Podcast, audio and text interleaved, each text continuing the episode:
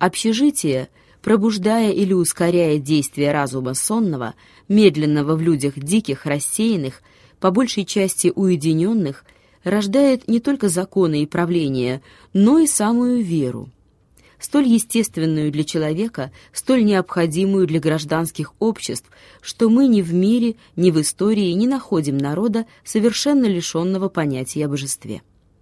Люди и народы, чувствуя зависимость или слабость свою, укрепляются, так сказать, мыслью о силе Вышней, которая может спасти их от ударов рока, неотвратимых никакую мудростью человеческую хранить добрых и наказывать тайные злодейства. Сверх того, вера производит еще теснейшую связь между согражданами. Чтя одного Бога и служа Ему единообразно, они сближаются сердцами и духом, сия выгода так явна и велика для гражданского общества, что она не могла укрыться от внимания самых первых его основателей или отцов семейства. Славяне в VI веке поклонялись Творцу Молнии, Богу Вселенная – величественное зрелище грозы, когда небо пылает и невидимая рука бросает, кажется, с его свода быстрые огни на землю, долженствовало сильно поразить ум человека естественного, живо представить ему образ существа Вышнего и вселить в его сердце благоговение или ужас священный, который был главным чувством вер языческих. Анты и славяне, как замечает Прокопий, не верили судьбе, но думали, что все случаи зависят от мира правителя. На поле ратном, в опасностях, в болезни старались его умилостивить обетами, приносили ему в жертву волов и других животных, надеясь спасти тем жизнь свою. Обожали еще реки, нимф, демонов и гадали будущее. В новейшие времена славяне поклонялись разным идолам, думая, что многочисленность кумиров утверждает безопасность смертного и что мудрость человеческая состоит в знании имен и свойства сих мнимых покровителей. Истуканы считались не образом, но телом богов, ими одушевляемым, и народ падал ниц перед куском дерева или слитком руды, ожидая от них спасения и благоденствия. Однако ж славяне в самом безрассудном суеверии имели еще понятие о Боге единственном и вышнем, коему, по их мнению, горние небеса, украшенные светилами лучезарными, служат достойным храмом и который печется только о небесном, избрав других нижних богов, чад своих, управлять землею. Его-то, кажется, именовали они преимущественно белым богом и не строили ему храмов, воображая, что смертные не могут иметь с ним сообщения и должны относиться в нуждах своих к богам второстепенным, помогающим всякому, кто добр в мире и мужествен на войне, с удовольствием отворяет хижину для странников и с радушием питает гладных не умея согласить несчастий, болезней и других житейских горестей с благостью сих мироправителей, славяне бальтийские приписывали зло существу особенному, всегдашнему врагу людей, именовали его Чернобогом, старались умилостивить жертвами и в собраниях народных пили из чаши, посвященные ему и добрым богам. Он изображался в виде льва, и для того некоторые думают, что славяне заимствовали мысль о Чернобоге от христиан, уподоблявших дьявола также сему зверю. Но вероятно, что ненависть к саксонцам, которые были самыми опасными врагами северных вендов, и на знаменах своих представляли льва, подала им мысль к такому изображению существа злобного. Славяне думали, что оно ужасает людей грозными привидениями или страшилами, и что гнев ему могут укротить волхвы или кудесники, хотя ненавистные народы, но уважаемые за их мнимую науку. Сии волхвы, о коих и Нестор говорит в своей летописи, подобно сибирским шаманам, старались музыкою действовать на воображение легковерных, играли на гуслях и для того именовались в некоторых землях славянских гуслярами. Между богами добрыми славился более прочих Световид, которого храм был в городе Арконе на острове Рюгене. и которому не только все другие венды, но и короли датские, исповедуя уже христианскую веру, присылали дары. Он предсказывал будущее и помогал на войне. Кумир его величиною превосходил рост человека, украшался одеждою короткой, сделанную из разного дерева, имел четыре головы, две груди, искусно счесанные бороды и волосы остриженные. Ногами стоял в земле и в одной руке держал рог с вином, а в другой — лук. Подле идола висели узда, седло, меч его с серебряными ножнами и рукояткою. Гельмальд рассказывает, что жители острова Рюгена обожали в всем идоле христианского святого именем Вита, слышав о великих чудесах его от корбейских монахов, которые хотели некогда обратить их в истинную веру. Достойно замечания, что иллирические славяне до ныне празднуют День Святого Вита с разными языческими обрядами. Впрочем, Гемельдово предание, утверждаемое и саксоном грамматиком, не есть ли одна догадка, основанная на сходстве имен. Для того, по известию Мавра Урбина, один из христианских князей в Богемии выписал мощи святого Вита, желая обратить к ним усердие народа своего, которое не приставало божать святовида.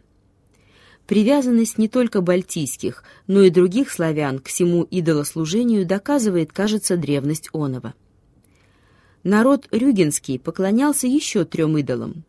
Первому — Рюгевиту или Рюгевичу, богу войны, изображаемому семью лицами, семью мечами, висевшими в ножнах на бедре, и с осьмым обнаженным в руке. Дубовый кумир его был весь загажен ласточками, которые вили на нем свои гнезда. Второму — паревиту, коего значение неизвестно и который изображался с пятью головами, но без всякого оружия. Третьему — паренуту, о четырех лицах и с пятым лицом на груди. Он держал его правой рукой за бороду, а левую за лоб и считался богом четырех времен года. Главный идол в городе Ретре назывался Редагаст, бог странноприимства, как некоторые думают, ибо славяне всегда были рады гостям. Но сие толкование кажется несправедливым, он изображался более страшным, нежели дружелюбным, и с головою львиную, на которой сидел гусь, и еще с головою буйвола на груди, иногда одетый, иногда ногой, и держал в руке большую секиру. Надписи реторского истукана его доказывают, что сей бог, хотя и принадлежал к числу добрых, однако же в некоторых случаях мог и вредить человеку. Адам Бременский пишет о золотом кумире – и пурпуровом ложе Радегаста. Но мы должны сомневаться в истине его сказания. В другом месте сей историк уверяет нас, что храм Упсальский весь был сделан из золота. Сива, а может быть Жива, считалась богиней жизни и добрую советницей. Главный храм ее находился в Рацебурге. Она представлялась одетую, держала на голове ногого мальчика, а в руке виноградную кисть далматские славяне поклонялись доброй Фрихии, богине германских народов.